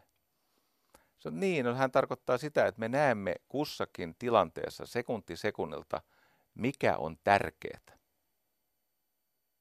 Ja sen, mikä on tärkeää, sen me otamme haltuun, sen me hoidamme. Eli kun ottelun aikana on näitä ohikiitäviä sekunteja ja näkymättömiä tuumia, niin kuin tässä elokuvassa Any Given Sunday, niin on niitä hetkiä, joissa sä näet, että tämä, tämän niin kuin etapin tai tämän tilanteen voittaminen ratkaisee niin monta muuta asiaa me voitamme. Mitä se tarkoittaa? Se tarkoittaa sitä, että me näemme, mitä on, mikä on tärkeää, ja me uhraamme sen eteen. Sitten kun tätä tekee, niin yhtäkkiä lopulta huomaa, että tulee se tuomarin tai mistä ikinä se loppusummeri tulee, ja se vilkaiset taululle. Tietenkin tiesit voittaneesi, mutta nyt sä näet myöskin ne luvut. Se on hienoa. Hmm. Seuraava on leikki, eli kutonen. Nämä minimalistit on luovia, lapsellisia ihmisiä. Ne leikki, ne kokeilee. Ne, niin kuin tiedetään, useimmiten menestyvimmät ihmiset kokeilee eri vaihtoehtoja, kunnes löytävät tyydyttävän. Siihen liittyy tämmöinen niin kuin sisäisen lapsen elossa pitäminen. Ja tunne siitä, että leikki torjuu vieraantuneisuutta. Leikki tarjoaa vaihtoehtoja ja, ja usein tämmöisiä niin kuin yllättäviä, kätkettyjä lahjoja. Kun sä teet jotain poikkeuksellista, niin usein miten se, että ne poikkeukselliset hämmästyttävät tilaisuudet tulee ulottuville, niin se edellyttää semmoisesta niin kuin kutyymistä poikkeamista, kaavasta poikkeamista. Seuraava seiska. Uni. Tota, tämän essentialismin tärkein yksittäinen tehtävä on suojella kykyä tehdä priorisointeja. Että et olisi periaatteen panttivanki, sun täytyy pystyä tilanteessa suojelemaan kykyä tehdä priorisointeja. Uni on yksi niistä tärkeimmistä keinoista suojella sitä aarretta, sitä kykyä priorisoida. Kato,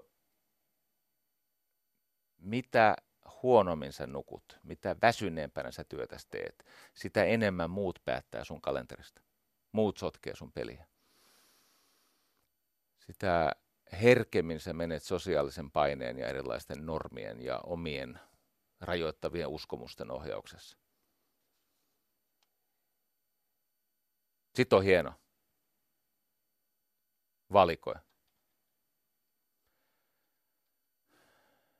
Ajatus siis on se, että sun päät, ihmisen on hyvä päättää niistä kriteereistä, jotka voi olla aika äärimmäisiä ja joiden suhteen oot täysin joustamaton.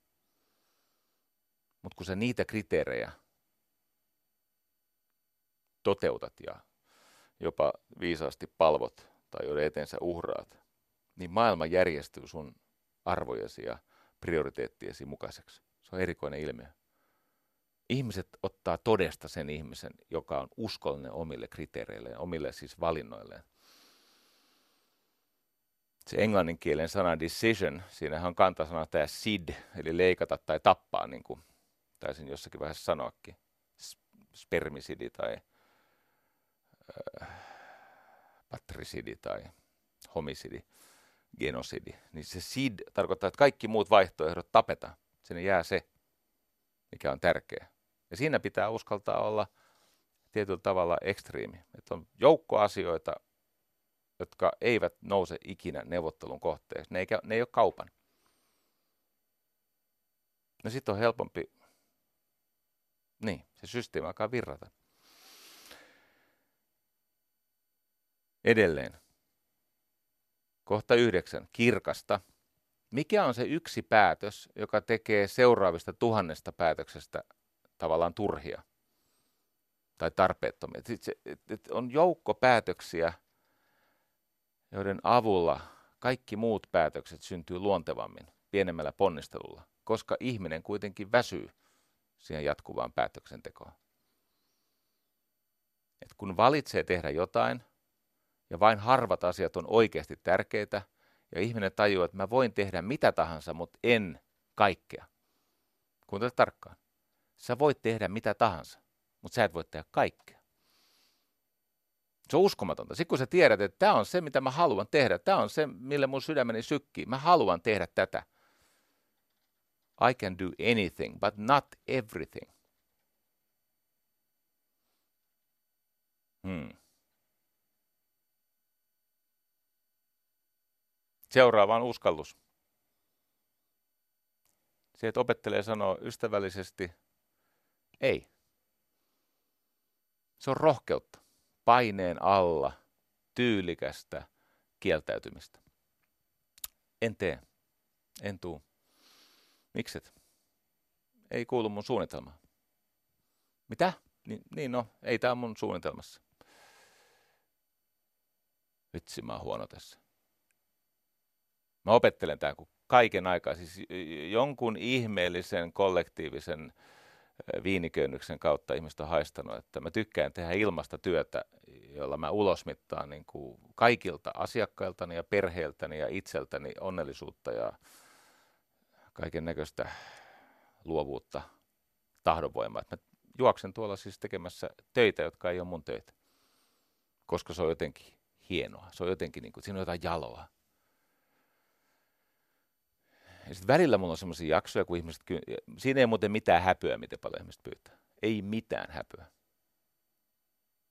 Ja se, miten vähäistä on se kiitollisuus siitä, että uhraa iltoja ja viikonvaihteita ja ties vaikka mitä. No anyway. Kun tulee se hyvä vaihe elämässä ja tulee taas se soitto, että voisitko tulla, voisitko tehdä, voisitko antaa, voisitko osallistua. En. Anteeksi? E- en. En on kokonainen lause. Mietit tätä. En. Siis ei. Se on kokonainen lause. Ei sitä tarvitse perustella. Se, se on itsessään täysi. Harva ihminen kuulee väärin, jos joku sanoo, että voisitko tulla silloin ja sinne, voisitko juontaa, voisitko osallistua. En. Ne kysyy, mitä? Mä sanoin, että kyllä sä varmaan kuulet. Vai pätkäskö tämä puhelu just? Mä en halua. Se on muuten enää. Mitä, mitä sanoit? Että miksi et tuu? Mä sanoin, mä en halua. Onko se tosissas? mä sitä tolleen, mä en halua. Yleensä mä, mä tuun, vaikka mä en halua. Mä oon sairas sillä tavalla. Se on se arvottomuuden kokemus, jota kompensoi tekemällä turhia asioita. Hei, ei voi sanoa intohimoisesti kyllä tärkeille asioille, ellei sano sadoille turhille asioille ystävällisesti, viileästi. Ei, alussa. No mähän on semmoinen roikottajamulkku, että mä en sano heti ei, no sit mä roikotan sitä ihmistä. Se, se jää siihen odotukseen, että mä niin kuin voisin tulla ja no sitten mä lopulta taitun oman paineeni alla tai sitten ehkä mä en mene, mutta että mä oon turhaan teettänyt sillä ihmisellä turhaa työtä. Ja tämä on niin kuin sanoo alussa ystävällisesti, että en, mikset, ei kuulu suunnitelmaan. Se ei ole mun suunnitelmissa. Jessus tuolla muuten väkeä, jotka on oppinut käyttämään näitä sanoja lapsi. Ja niitä on tämmöisiä niin semmoisia, että ei kukaan voi sanoa ei lapselle. Mä muuten voin. Meidän lastensuojelu ja ö, tasa-arvoisuustyö on runsasta, milloin se ilmenee pipareiden jakamisena, milloin se ilmenee jonakin toisenlaisena, mutta ei voi olla niin, että sä päätät mun agendasta. Omaksutaan ystävä, ruvetaan yhdessä opiskelemaan tätä. Sä teet tätä liikaa, mä teen tätä liikaa. Saku Tuomiselta on muuten tullut semmoinen kirja vanhalta tuottajalta, ei se mikään vanha ole, mutta on sekin kuitenkin jo 50. Niin Juu ei on Saku Tuomisen kirja. Se on priorisointimalli. Eikö niin? Juu ei. Juu, kiva juttu, en tuu. Ai Jeesus sentään. Saku on ollut tässä kyllä musta pitkään hyvä. Ja sitten miettii vaan, että miten priorisoidaan. Asiat on pieniä ja kevyitä tai pieniä ja raskaita. Ne voi olla isoja ja kevyitä ja isoja ja raskaita. Sitten sä mietit, että, että missä on se, mitä ihmisen tulee tehdä. No ja.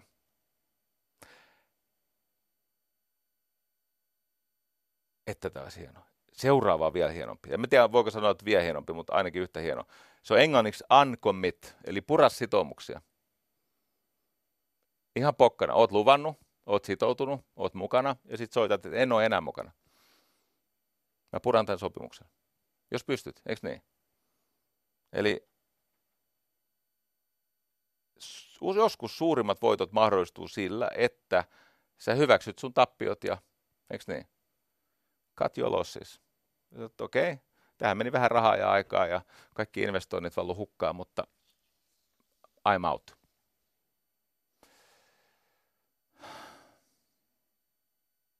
Ja sitten se, missä nämä minimalistit on hyviä, kohta 12, ne on hyviä editoimaan asioita, tekemään niistä esteettisempiä, elegantimpia, pelkistetympiä.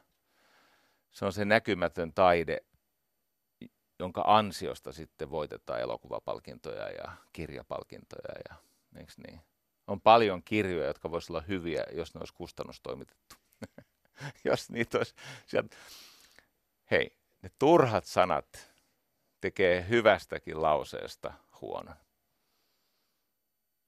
Lähes aina, kun sä pystyt poistamaan turhia sanoja, se lause alkaa soida. Sille sieltä tulee ääni. Jos sanan voi poistaa ilman, että merkitys muuttuu kohtalokkaasti, niin se todennäköisesti paranee se virke. Mutta se editointi näkee, se on kaikessa muussakin. Mikä vaihe työssä esimerkiksi on asiakkaalle turha? Tai kun viranomaiset pyytää kaiken näköistä, milloin mitäkin. No, mikä ei tähän välttämättä kuulu? Joo. Essentialistit, nämä olennaisuusoppineet, ne elää niin kuin designin, living by design, not default. Ei oletusarvojen.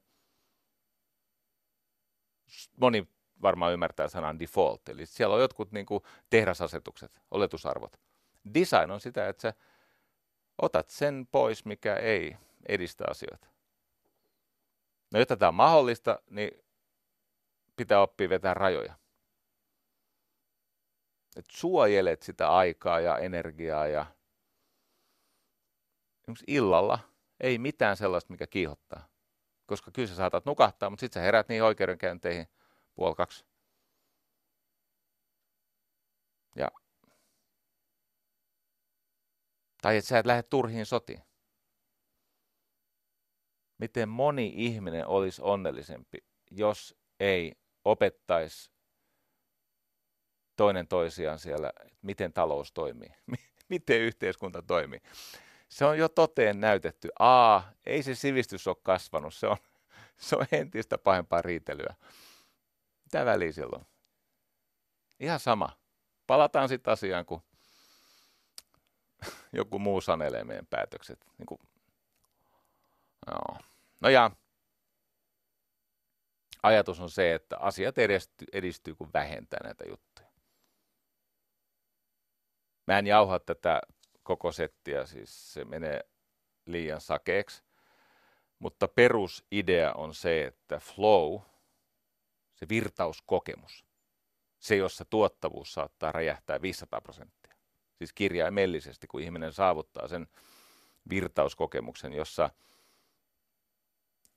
ulkoa edistymisestä ja tekemisestä tuleva informaatio on tasapainossa omien taitojen ja tekemisen kanssa – ja ihmisen kaikki resurssit on käytetty tärkeimpien asioiden edistämiseen. Se flow-tila, jossa vähäinenkin lisäys sitä virtausta, sitä yhdessä niin kuin energisoitumisen, haltioitumisen kokemusta. McKinseyn tutkimuksen mukaan 15 prosentin lisäys tässä virtauskokemuksessa, flowssa, tuplaa tiimin tuottavuuden. Työjaosta tulee luontaista ja kaikki sujuu. Flowhan perustuu tähän olennaisuusoppiin, minimalismiin, tyhjyyden hyödyntämiseen. Kaikki vastaukset on tilanteessa. Sitten kun sulla on kirkas päämäärä, sä tiedät, miten sä oot valinnut.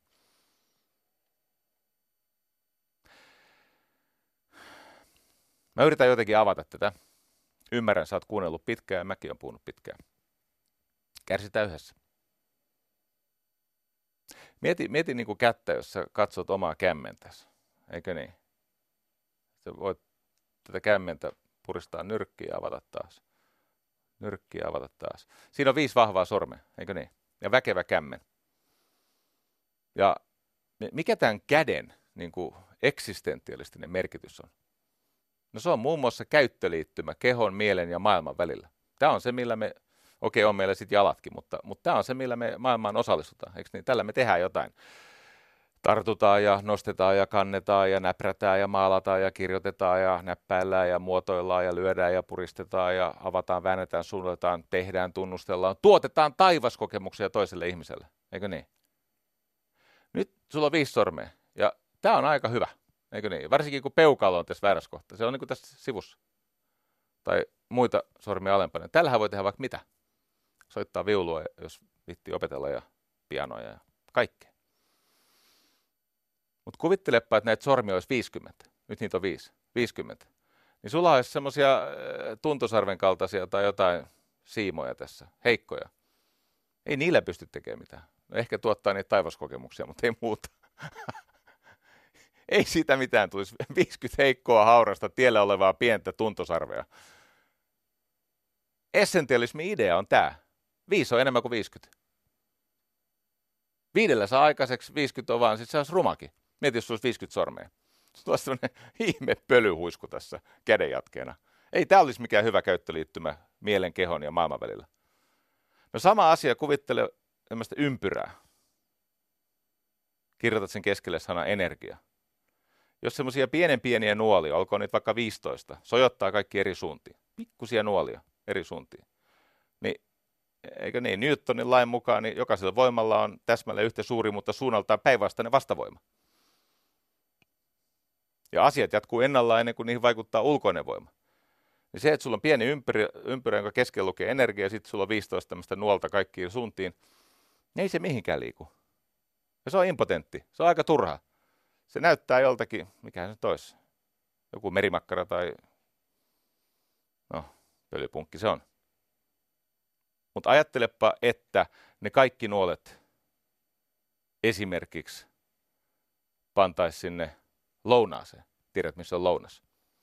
Eli etelä- ja lännen välissä. Lounaaseen. Ja sitten edelleen Newtonin lain mukaisesti, niin jokaisella voimalla on täsmälleen yhtä suuri, mutta suunnaltaan, vaikutukseltaan vastakkainen vastavoima. Ja kun kaikki lasketaan yhteen, nyt nämä 15 nuolta sä patkin ne peräkkäin, niin siitä tulee, siitä tulee niin kunnon potkuri. Jolloin se sun systeemi, sehän lähtee koilliseen, eikö niin? Koillinen, pohjoiseen idän välissä, sinne yläviistoon.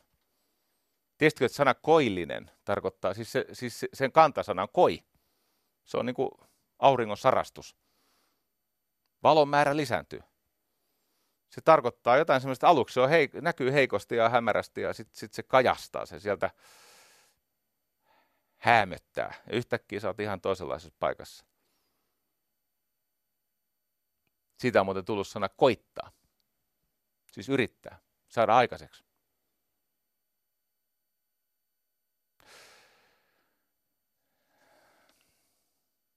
Kun sä oot päättänyt luopua turhasta tavarasta, tehtävistä, ihmisistä, kyllä, ei kaikki sun elämän ihmiset enää sun elämän kuulu. On ihmisiä, jotka ansaitsee enemmän sun huomiota ja sun potentiaalin täysimääräistä käyttöä. Ja sitten on ihmisiä, jotka ansaitsee vähän vähemmän. Kaikki ei ole, ei ole samanarvoisia. Kaikki palaverit ei ole välttämättömiä. Ja nyt on havaittu, että mitä kiinnostuneempi ihminen on materiasta, sitä todennäköisemmin hänellä on arvottomuuden kokemusta, siis tunnetta itsehyväksynnän puutteesta, siis sisäistä tuomitsemista.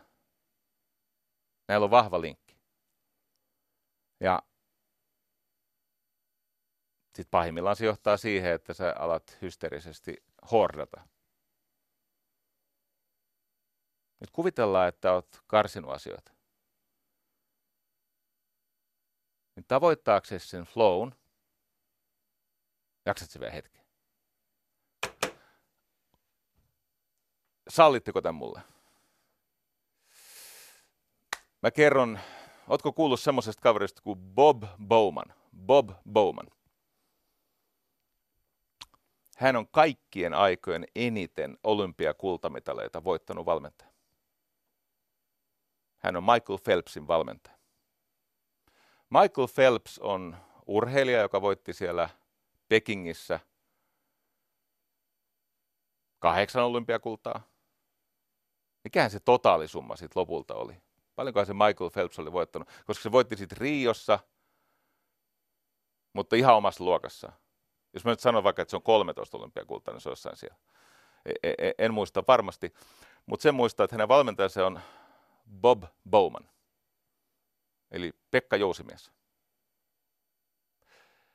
Ja mä yritän kuvata, että mihin se hänen minimalistinen äh, olennaisuusoppiin perustuva flow-tilan saavuttaminen perustuu. Se on, se on musta, minua se kiehtoo valtavasti.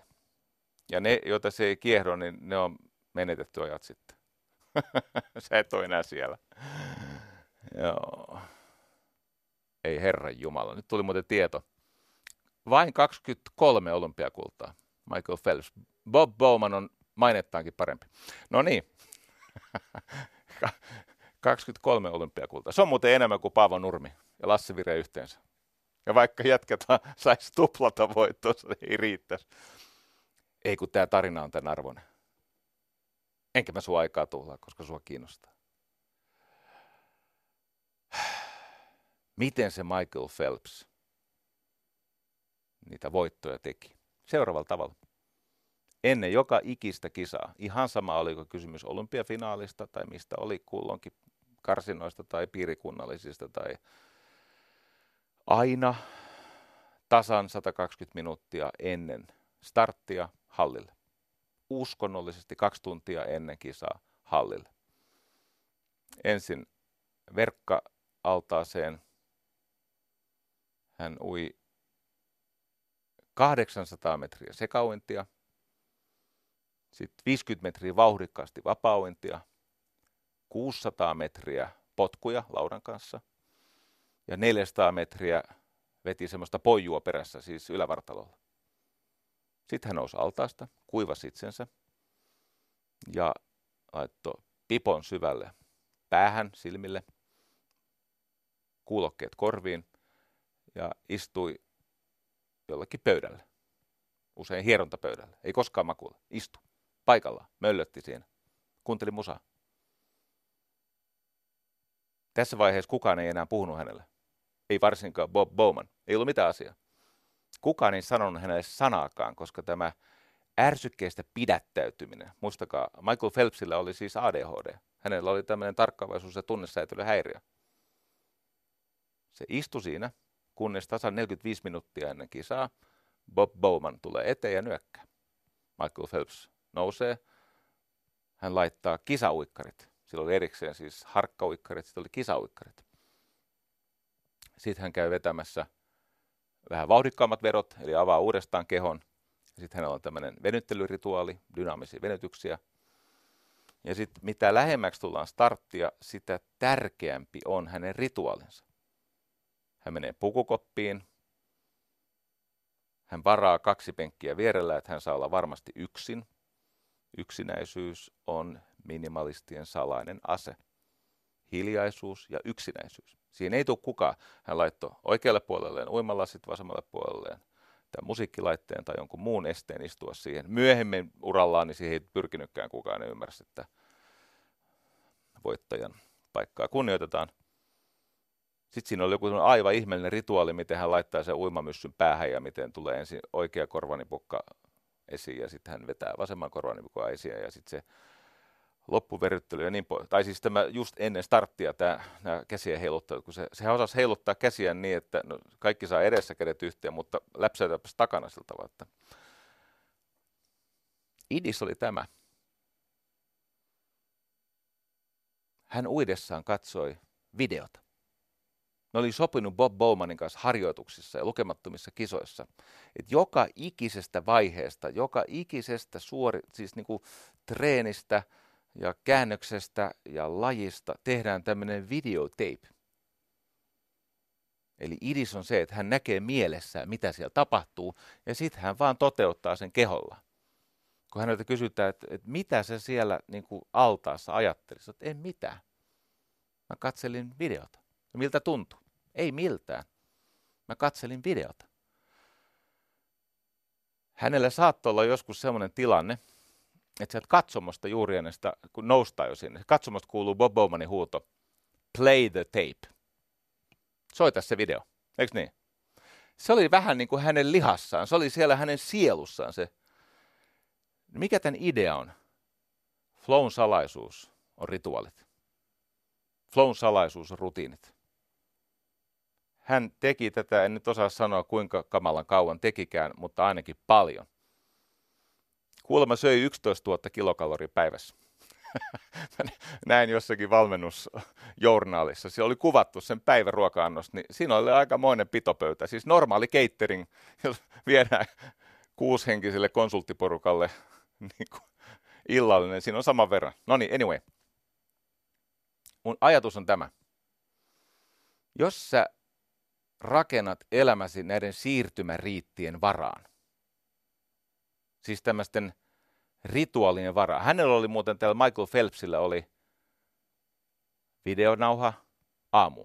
Mitä aamulla tapahtuu? Sitten sillä oli videonauha ensimmäisen treeniin, joka ikinen vaihe.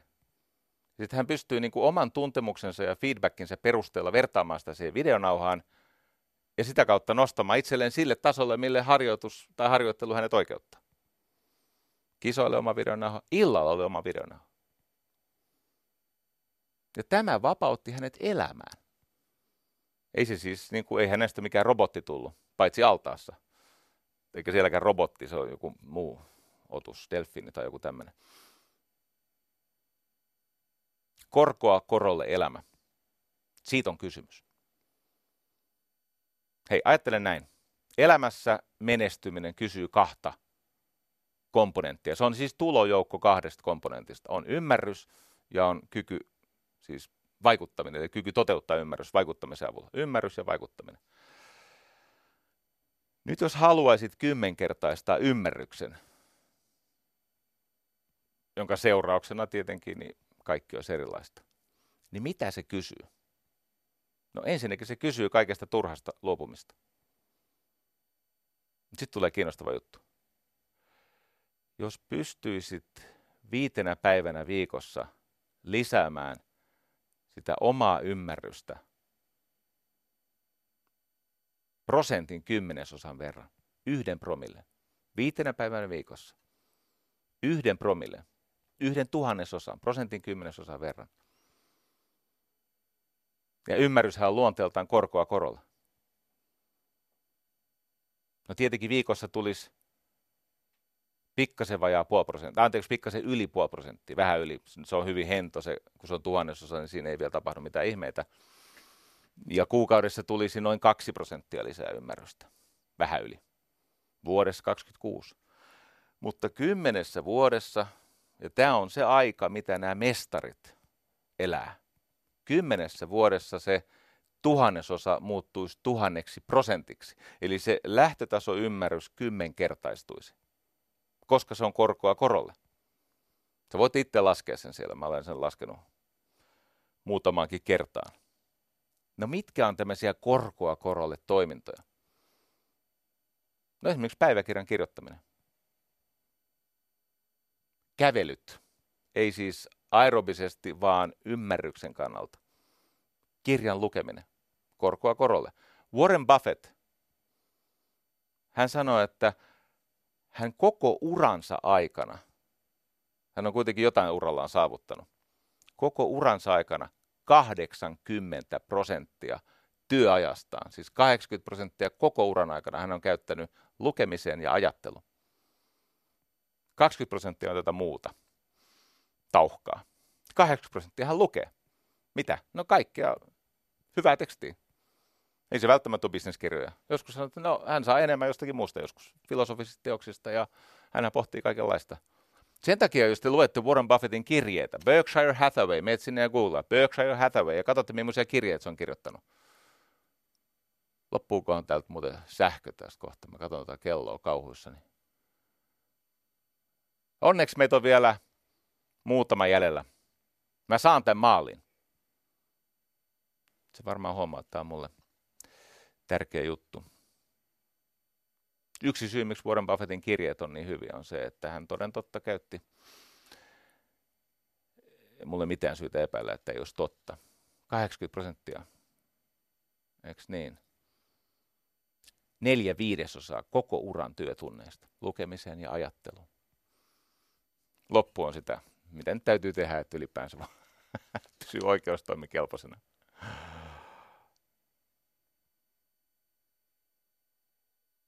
Hei, tuhlaus, rahan tuhlaus, kaikenlaisen tuhlaus, niin sehän tuhlaat sitä kalleinta resursseja eli aikaa. Ja sen takia ei pidä tehdä mitä tahansa, eikä pidä omistaa mitä tahansa, eikä pidä suostua hukkaan.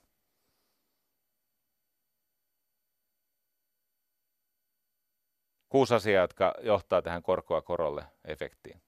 Tuli jo mainittua päiväkirja.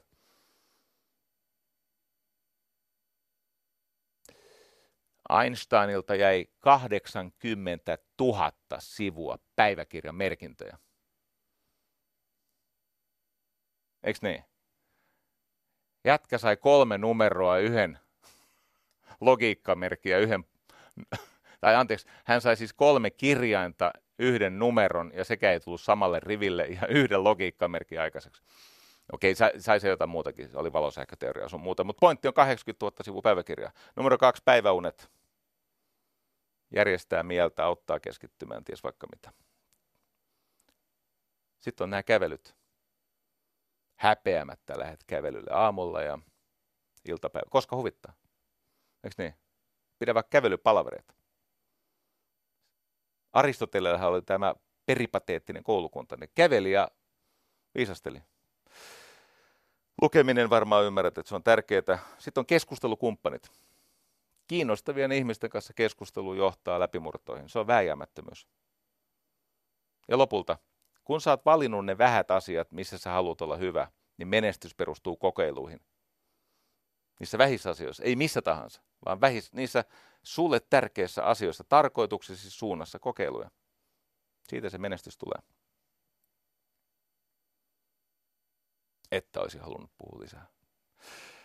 Nyt on semmoinen vaihe elämässä, että tota, mä rupean kerjäämään tältä Yleisradion johdolta, että jos sais vetää siis 24 tunnin monologin. Tuisiko siinä joku aluehallintoviranomainen väliin? Sä voit kuunnella sitä osissa, mutta 24 tuntia kun vetäisi. Eikä musiikki, edelleenkään ei musiikki. Mä lopetan ennen kuin tänne tulee vartijat. Muista, että mä oon sun puolella. Kiitos. Yle puheessa Jari Sarasvuo.